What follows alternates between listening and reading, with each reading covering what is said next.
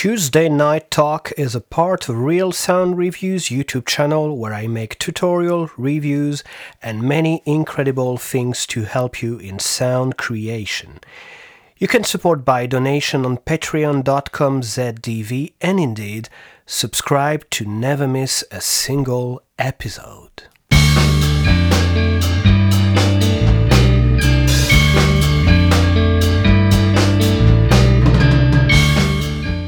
Oh, hello everyone and welcome to Tuesday Night Talk. We are in the middle of a crisis today because uh, this French band, how do they are? Uh, what is the name?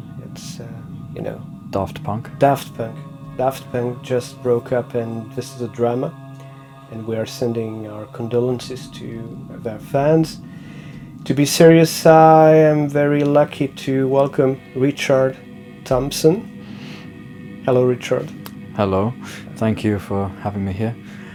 I am the uh, lucky person. So, um, how can I introduce you? You are musician. You manage a um, small label. Yeah, like a small bedroom label, you could say. Small bedroom label. You've been living in Latvia for ten years. No, about? not that long. Uh, it's mm, let's say six years. Six years. Yeah. So you've been lying to me all this time. To Well, six, seven years. I, I no, I before then I was sort of back and forth a lot between Mhm. Latvia and the UK, and there was like a lot of touring here when from 2011 onwards. But it was 2013 that I properly moved here, but then I moved back in 14 and then came here again in 2000 early 2015. So yeah, a little bit of back and forth, but I'd I'd say properly living here since 2014. 15, sorry, 2015. Is it useful to mention that your nationality is uh, British? Well, you can. You can. Uh, yeah. I think everybody with a decent, fluent English speaker would have guessed that. But uh, Maybe. yeah, but There's it- some excellent English speakers around with, with interesting accents who, who aren't British, so. I, I, I don't deny this. I don't deny this. You, you, uh, so full disclosure, because this is the kind of thing that we are on YouTube. We know each other, and uh, and and on that topic, you remind me my, that I have some. Uh, my French accent did not disappear completely, and I accept that as a, as a, as a diplomaticness. so, um, your musical project is named Lost Harbours. You have several uh, projects right now. What is the style of music you are playing? How would you? Uh, well, in Lost Harbours, it's. Um,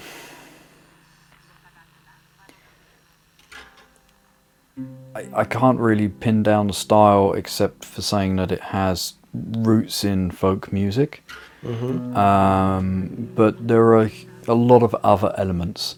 I mean, uh, originally, prior to Lost Harbours, I was trying to do some uh, like noise project, uh, but then some sort of singer songwriter kind of thing, and the two kind of gelled together quite easily.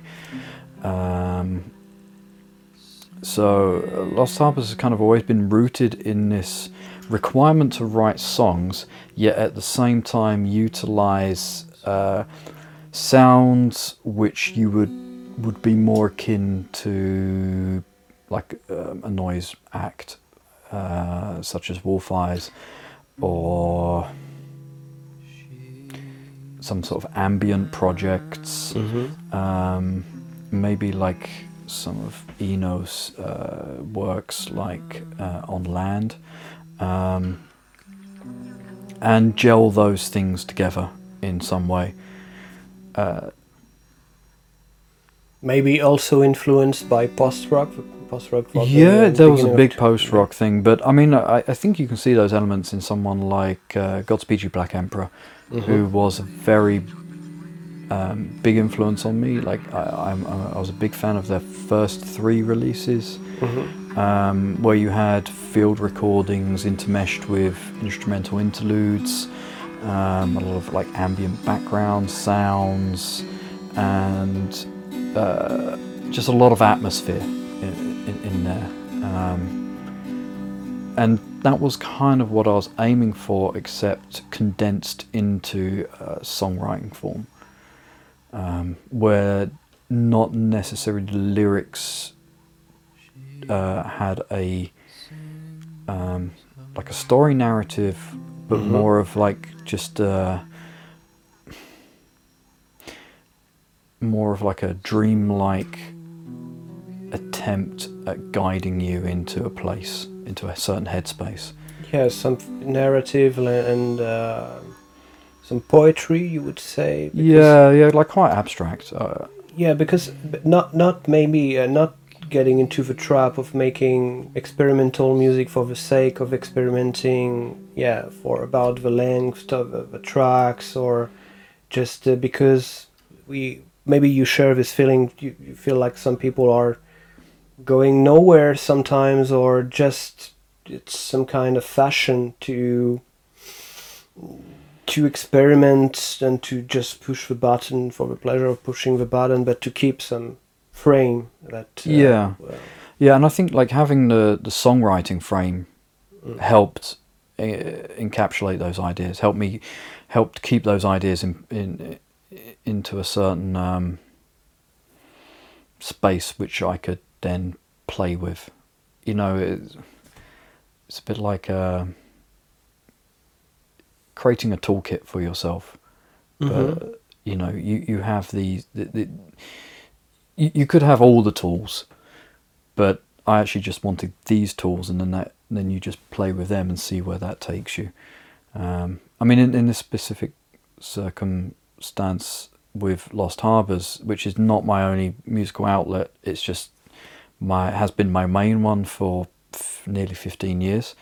Um, that's what I wanted to do originally, and it's kind of still what I, I want to do with it now. Uh, it's just, uh, yeah, I play with certain emotions, certain sounds, certain ideas, and then trying to encapsulate them in this sort of singer songwriter, uh, four to ten minute length song. Hmm. You you mentioned Brian Eno. Uh, Mm. Yeah. So what, what what were the artists, the band that had influence on your music? Uh, well, at the beginning, I would say like um, the Incredible String Band, um, and Six Organs of Admittance, uh, Espers, uh, Devendra Banhart, like he was very popular in the two thousands. Mm-hmm. I remember him. Yeah. Yeah, I saw. I, th- I think one of his first shows in London. Um, just he was signed to Michael Gira's label, um, and yeah, a lot of like the American freak folk, as it was called, uh, which came about like two thousand and three, I think. That's when rough two thousand three, two thousand four. But it, it this is a it- these are explicit references. Like it could sound like uh, these artists, or but my question was uh, maybe larger in the sense maybe some bands uh, influenced you where, where you you have a, a real soft spot for these bands and Um, well, then I'd definitely say Godspeed You Black Emperor. yeah. mhm. Um, and yeah, like Eno came later. Uh, I mean, uh, really early on, like when I first started playing music, it was like Mogwai, Godspeed You Black Emperor, Captain Beefheart, uh, the Incredible String Band, who I found like quite early on. Um, like Miles Davis, actually, the Bitches Brew album, I just adored that. I mean, I wouldn't say they had a necessary impact on what I did with Lost Harbours, but certainly on my understanding of music, and that there was more than just like this, what felt like a very narrow focused uh, concept of what interesting music was, like indie music in the UK at that time.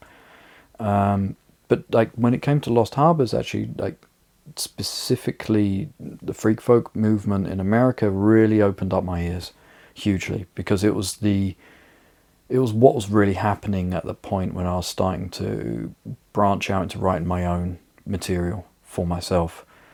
Um, and in turn, that then the, the people who were making that music, like their influences, I picked up on, um, like the like late '60s, early '70s folk music uh, movement in the UK, the sort of psych, what we call psycho acid folk, which Mm-hmm. was around in the UK and America in, in late late '60s, early '70s, which the incredible incredible string band were a part of. Um, but like Fresh Maggots, uh, kind of quite a fun, fun band from that period. Uh, Comus, who um, reformed a few like about ten years ago. Uh, yeah, like acts acts like that. That that's a lot of these things like kind of materialized to me when just after I started the idea of what I was doing, and uh, then that helped like guide me. So it's like, oh, like these are like uh, touchstones that I can pull upon for, for making what I want. But I was kind of already on that path, and I actually also say like um, Grouper as well, um, Liz Harris's project, which uh, A lot of bands I don't know, to be honest. That's they Godspeed, of course, and Devendra also. also. mm, And uh, when what, what what was the the moment when you decided uh, that you want to make music on your own? You just you you don't want to be only a listener or Oh, or maybe I need to go back to the beginning a bit. Uh, so I started making music in '97 when a friend of mine uh, said to me, "Hey, I, I want to form a band. Do you want to play bass?"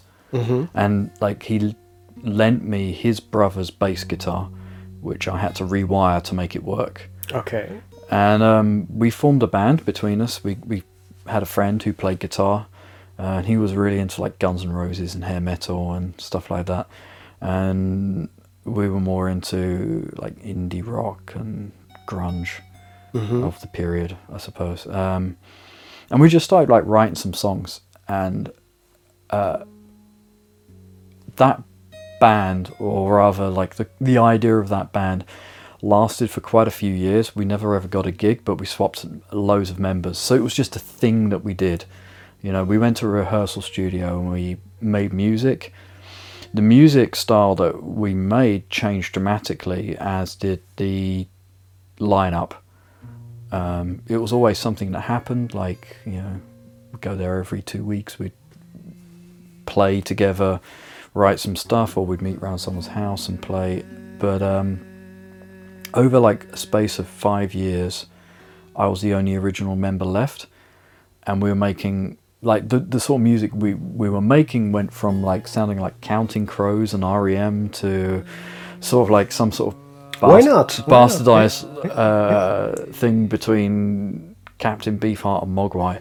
So it was like quite an exchange of ideas there, but it never really went anywhere, and that always kind of frustrated me a little bit.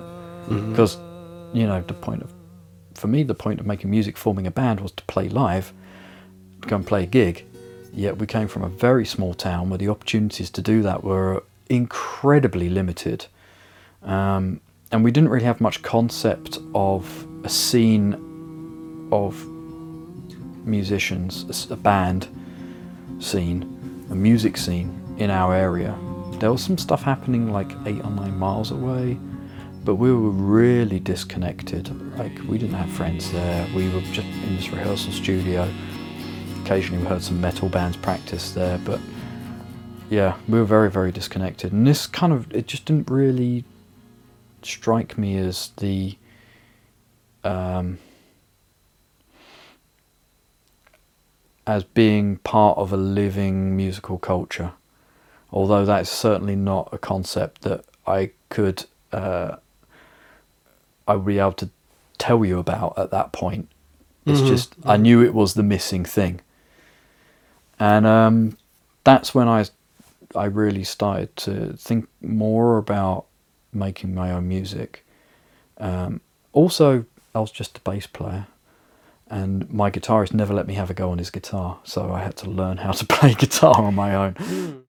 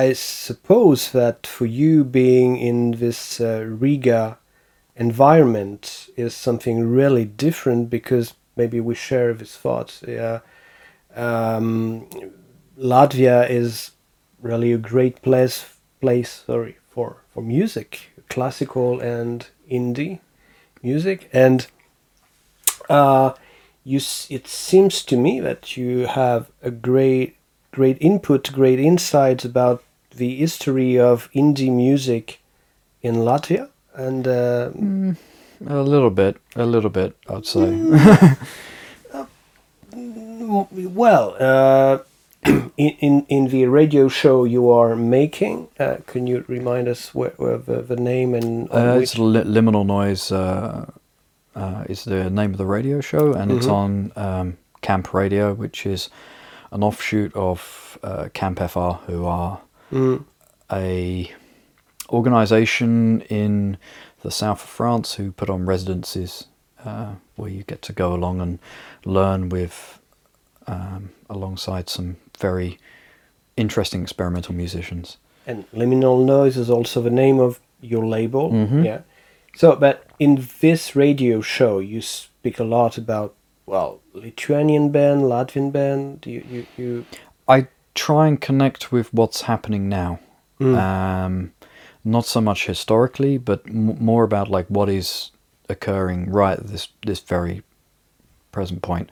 Um, as for for my own interest on on the whole, um, but also because I feel like a lot of uh, the music in made in these countries, which is very contemporary in many ways, doesn't um, get outside of these countries. Mm, I share absolutely what you're saying. Yeah. And Yeah.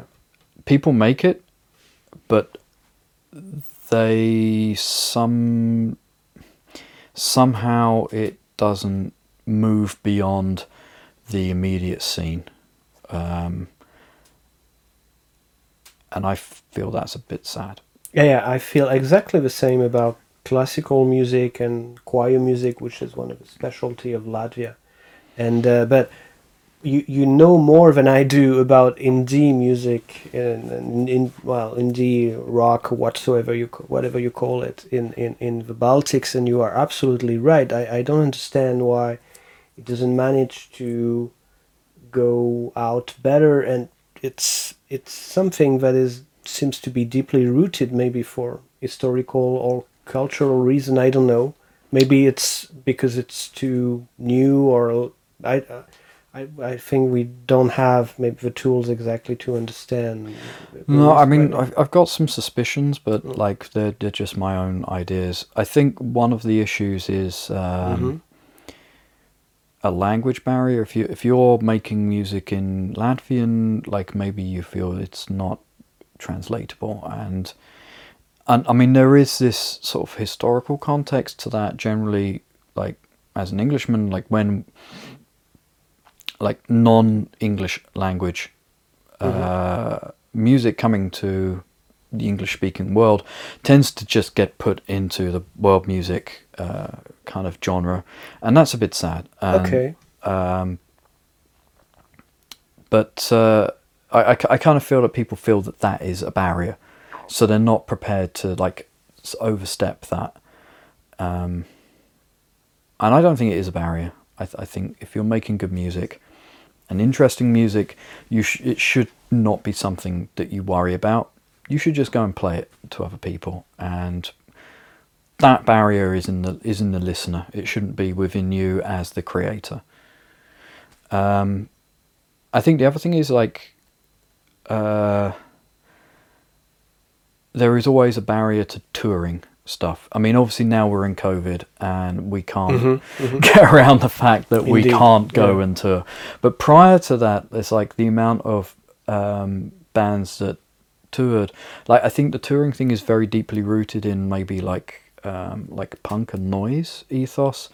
Um, this sort of like just get in your car or in a bus and go to a place and play for not very much money, and there's an expectation if you're going to tour that you should be earning a lot more. For example, like the economic issues of doing it, Mhm. but you know there is the infrastructure in Europe and generally worldwide. Whereas if you put in a little bit of effort and um, are creative, you can at least make the tours break even. And but it, it's it's having someone explain that to you or having that uh, idea being open to you as a musician and feeling free enough to go and do that. Mhm, I mean, it, it took me a long while to get into that mindset that I could go and do. You can Yeah. just go and do it. You can just email somewhere and go and play. I, I met some Latvian musician who complained about this, but also I they might think that it's better somewhere else in Europe, but when it's not really the case, uh, maybe. Well, it can be. Like- yeah, for the kind of music we are doing, I suppose. And um, so, uh, c- could you speak about to, to us about a couple of bands that you uh, noticed recently? That you made an article on Deep Baltics, I think. This is- Mm. yeah, and where you try to get an, an overall picture of what the Latvian scene is currently and as as it uh, it, it, it evolves. So um, But that was made a few years ago now, though. Yeah? Yeah, that was like three. That article's three years old. Um, like you are some kind of ambassador for me. I wanted you to to make to, to you know to connect the dots maybe for the people that w- who who don't know the Baltics who uh, would like to know what is happening. T- This this sort of feeling, nothing especially. yeah. I, I think actually talking about that article was Mm. would would be quite insightful in some ways because um, that article took me over a year to write Mm-hmm. Uh, I think it took me a year and a half. Like I wrote the first sketch of it, and it really goes to show how quickly things change out here because a lot of the scenes are scenes like kind of involved around True. Yeah. Mm. particular places. Um, for a long time, like y- you could say, the experimental scene was around uh, the bar called Chomsky, um, which is like a tiny four-room bar, uh, which had one room with a PA system in, and you could maybe fit like 15, 16 people in there uh, at best. But actually, you know, sometimes you get a lot more. And they'd have a lot of touring bands come through there, and a lot of like Latvian artists play there as well. Um, and yeah, because there was like so much focus on that, you could go there for like know, a few months, like several times a week, and see a lot of very, very good music. Um, but uh, obviously, there's other places as well happening. And when I was writing that article, that place was still in existence, and then they had to move the bar, and then other bars started, and it's like everything gets like spread out, and things just move around. Like I think it's always been the case here. Like the you know there isn't like one place which is always been uh, the hub, the focus. Like in, for example, in the UK, you get like one place that's been there for like 20, 30 years in a town. And that's like the real focus of, of the music scene, and it just becomes entrenched there. Whereas here it's not quite so the case. I mean, you've got Naba Radio and uh, Tornis, the record label, um, who've been around for a couple of decades. Um, but I think one of the issues is partially the movement from like the Soviet era into uh, the non-Soviet period, and the kind of uh, chaotic period in the nineties, and a lot of like displacement of young people as they went to find jobs uh, during the late nineties and two thousands. Like you know a lot of potentially like quite talented people moving away. Um, that has created a very nebulous scene in in some ways. Um, but yeah when i was writing the article i was trying to like find stuff which had some longevity i suppose uh, because I didn't want to write about stuff which felt quite ephemeral, like quite like it was going to dissipate as soon as I've written about it. But that's kind of what I end up doing anyway. Because it stops every half an hour. Okay. Um, Yeah, I, I, I'm, yeah, it would, it's, it's impossible to follow systematically as, uh, yeah, a lot of things in Riga are moving really fast. Not only the music scene, but, uh, yeah, it's, uh, it's a, a feeling that you, you can have about many, many topics, but still, it, there is a. So, do you, to just, um, do you feel like something some atmosphere remains or some definitely, yeah, Right. yeah. I know. I think like the the um, there's a lot of energy in in in in Riga towards uh, putting on experimental music. Like you know, there, there's a lot of there. There is a core group of people who will turn up for those shows, and that group seems to be renewed um, with younger people, which is really nice to see. Um, like I kind of feel uh, from my own experiences in my hometown in the UK, like things stagnate there uh, generation wise, which is Mhm. something I don't see out here happening as much. Um, quite healthy yeah, and it's it, it, it makes it feel like a lot healthier, like um, because like the places where stuff happens are exciting, interesting places where artistic people hang out, and that is not specific to certain generations, which means that kind of everyone's invited to the party. Uh, you know, it's a playground anybody can come and join in. Um, whereas in the UK, I kind of feel there's like a bit more of a gatekeeping atmosphere sometimes, and it's harder to get uh, a foot in the door. It's harder to start off doing things. Um, so May- yeah, may- maybe we can also mention that one, let's say, institution or radio that is um, keep going on. It's uh, Nabas uh, LR6. N- Naba Radio. Naba yeah, Radio. yeah. I mean, it's a record label as well. It's part of uh, Latvian University. Um, they have a festival. um, they also have uh, the Hadron Award for new bands.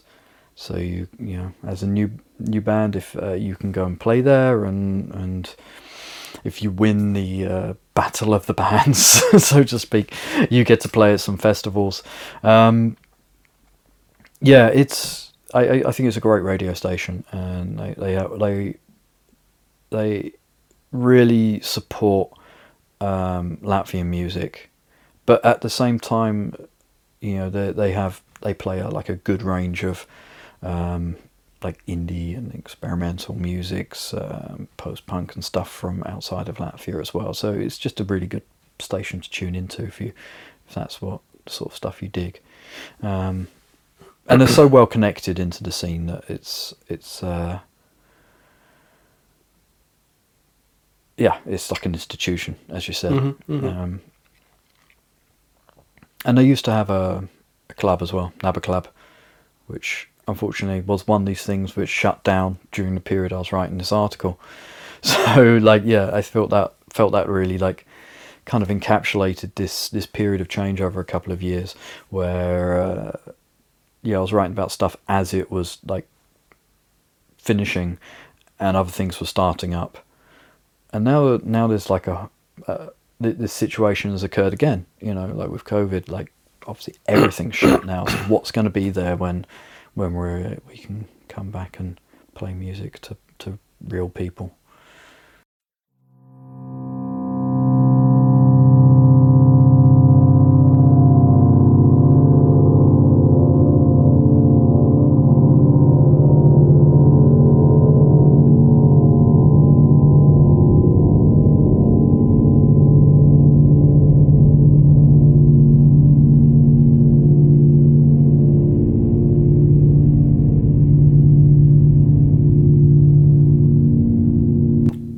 we can uh, exchange some words about uh, what it is today to uh, run into a label, to manage a label, even if it's very small. How did you see things evolve for the last 10 years uh, about distribution, about making money? Well, on a very small scale anyway.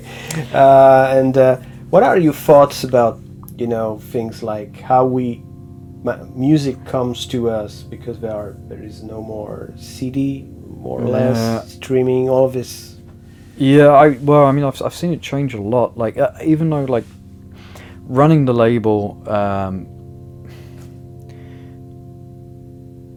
is, I've I've never felt I've done it very well. You know, I it, it it's something that came out the fact that I wanted to put out my own music, and at the point of having uh, some music that I wanted to release, I didn't know anybody who would want to release it. So some sort of so DIY yeah, having ingratiated myself into the DIY consciousness, uh, I wasn't connected enough to find anybody who would want to um, release the music that I was making, but at the same time, I understood that there was the potential for me to release it myself. Um, so I did that because it seemed like the only option available to me at that point. Um, and it has never been my uh,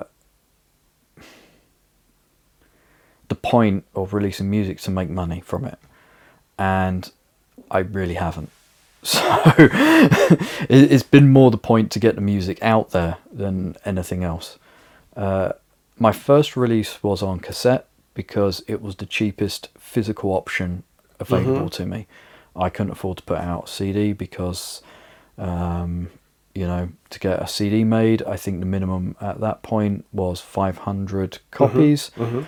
Uh, I couldn't conceive of selling 500 copies, but I found that there was some sort of tape thing happening. At this point, it was like a little bit early on. I think it's, especially in the last five years, that tape scene has blown up tremendously. But at this point, uh, 12 years ago, that was not so the case. Maybe in America, not so much in Europe. Um, but I thought, well, let, let, let's do this. I can afford to, to get, oh, how many did I make? 40 cassettes and release it on Bandcamp and on a blog. Um, and I've sold them all now. Only took 10 years.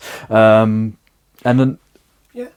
and yeah, I managed all the PR myself, and the next release actually did a bit better. I think I sold 10 on the release, and I've sold them all now. And I made them uh, the error of deciding that for that release, I would hand paint every cover, which takes a little bit of time.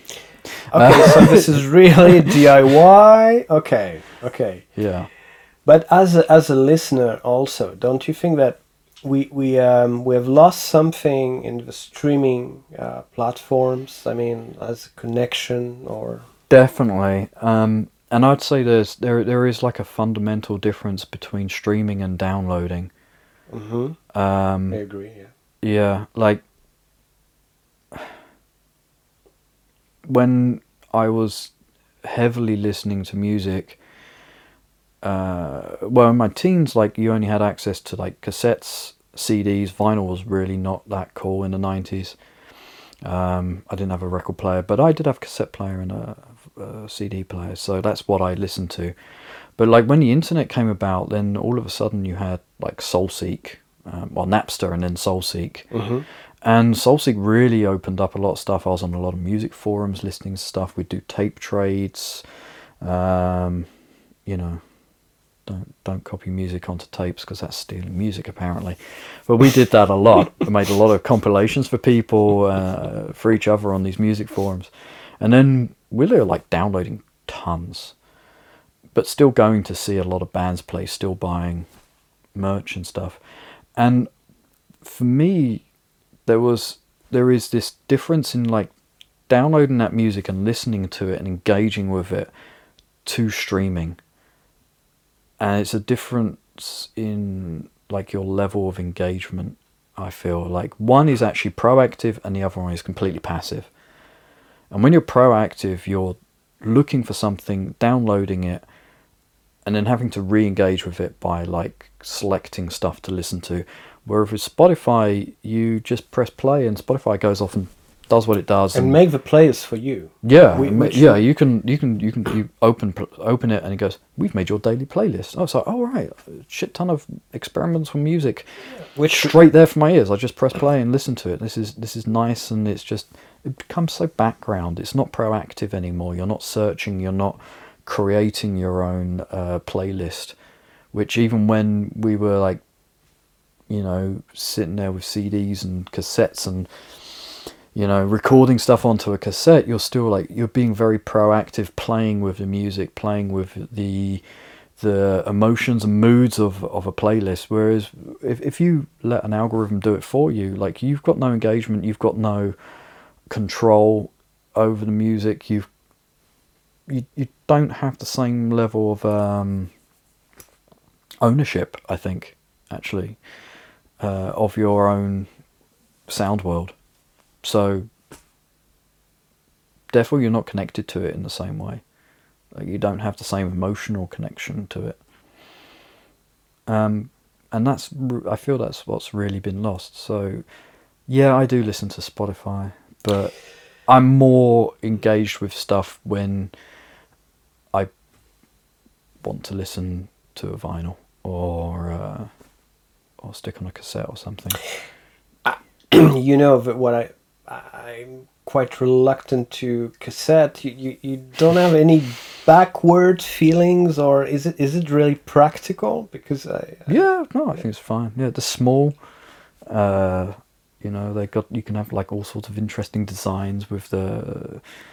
I, I think part of it is like the cassette as an art piece as well. Like as a release, it doesn't have to just be this like little thing in a plastic box. You can do all sorts with it, but I, I, I just like a physical product to be able to handle it. And yeah. I think like running the small label, like for me, cassettes were the easiest way to represent the music physically. and mean- and small amounts so very, very economically it's it's okay. You don't have to invest in five and yeah i know. Yeah okay. Yeah, I mean that that was the principle behind me starting to release music on cassette. I mean, since that point, I went on to release CDs and vinyl, but um, even now, like I still release cassettes because I, you know, I've grown to enjoy it as a format. Uh, but also, still about the economy of it.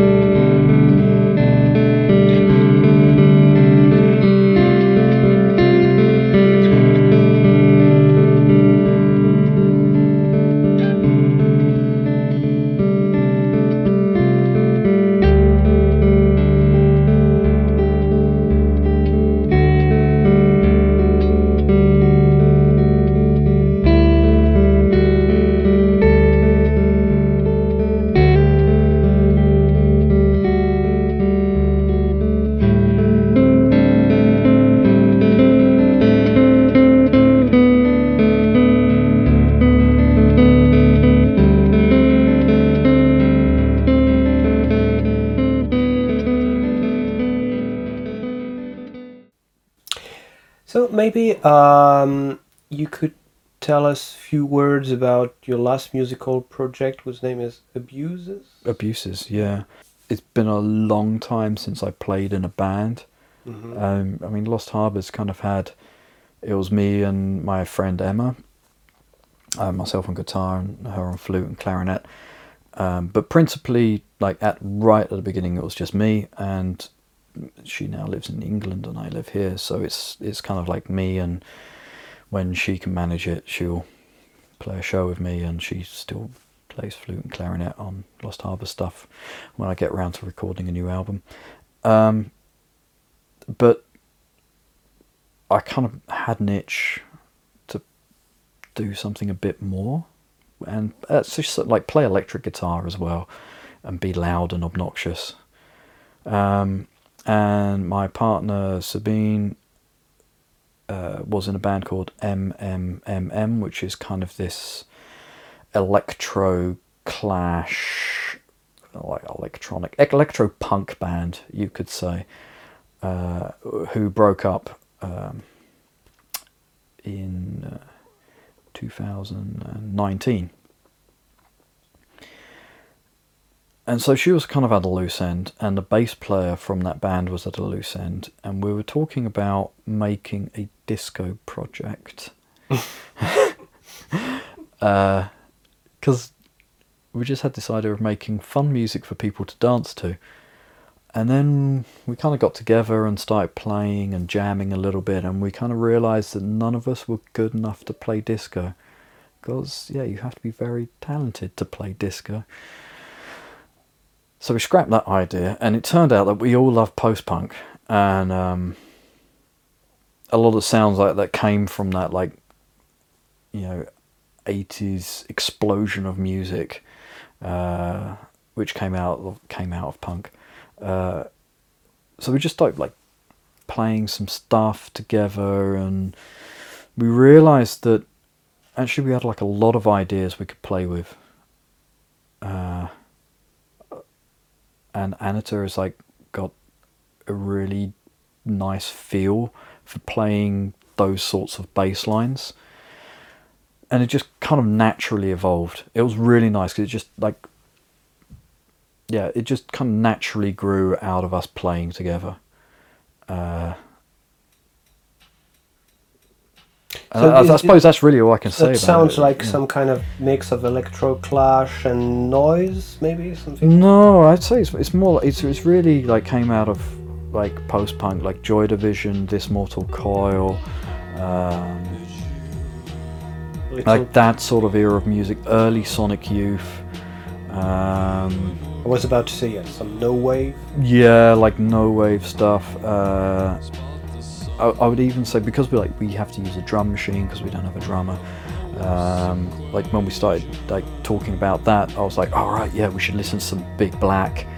Um, and then, yeah, I think like other elements have been built in. The more we've gone on, the more we've ingratiated our, ourselves with each other and how we've um, just wanted to play more with the sounds that we can create.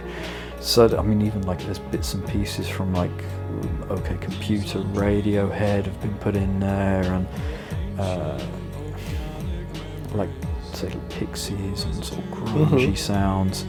So it's like this sort of gamut of like 80s and 90s indie, I suppose, just like smashed together in, in stuff that we all love as well. So it, it's really come about like making music that we love. Out, well, making music out of stuff that we love and enjoying the process of making it and making music that we actually enjoy listening to. So we're looking forward to listen to it. Yeah, indeed. Yeah, so we released one single last year. Um, we were like rehearsing a lot and we started recording everything that we did. We recorded one song, uh, mixed it, uh, and then sent it off to get like final mix and master. And we made a music video at home with a green screen and just like got a bit drunk and goofed off in front of the green green screen. Okay. Made, made a music video out of that. And um, We will put links to all of this. uh, yeah, it was. I, I think the thing is like we just wanted to make music for the f- for the fun of it and enjoy the process uh, because sometimes when you start doing these things over a longer period, it it, it becomes very serious because it becomes such an in, integrated part of yourself, Yeah, but I, I, I yeah, yeah. I, and you want to go back a little bit to when it was like fun and silly. fun, silly, and some kind, some sort of therapy. But yeah, there is difference between the musicians who think they are become serious about themselves, but not about the music. It's so Yeah. different. This is where stands the difference. Yeah, I mean, like I think like when both Sabine and I were in are in like long term projects. Like she's makes does Waterflower, Mhm. uh, and I've been doing Lost Harbours. Um, so it's like it was like a welcome holiday from both of those things, and for me it was like a chance to get up and play electric guitar, and as I said, be loud and obnoxious, and you know, play with distortion and fuzz and stuff. Fuzz, yeah. Yeah. I've, I've been hearing of it. there will be first tests on that channel. Um, as far as you can remember in your recollection, in your memories, what is the first memory linked to to music when you were a child? Mm, it was my mum singing in a choir. Really? Yeah. So, um, yeah, so my, my early memories are of her singing in a church, like a church choir. Um, and, I mean, she would have been singing in a choir when I was in the womb as well. But yeah, like th- those are my earliest memories of music, basically like choral singing in churches. Um, I mean, we, we were never a religious family, but she loved singing. I mean, she grew up playing violin, um, and her father was a violin player. She learned how to play piano, and like later in life, she became a teacher, but she never lost, you know, um, being engaged with music in, in, in that way. So, um, yeah, it was it was her singing in the choir, but also her um, having piano lessons as well, uh, which when I was very early I would pester her for, and eventually I think at the age of four or five or something I eventually started learning to play piano. Okay. So yeah. No, I remember sitting with my dad in the pews while she was in um, singing in the choir, and we'd play like uh, battleships on a piece of paper. You know, the grid the grid game where Yeah, I know. Yeah. yeah, Mhm. uh, and whilst whilst she was singing. Um, Okay, thank you, Richard. And uh, so, thank you everyone for watching, um, and um, a huge thank for watching. And uh, we hope to see you very soon on that channel. Bye bye.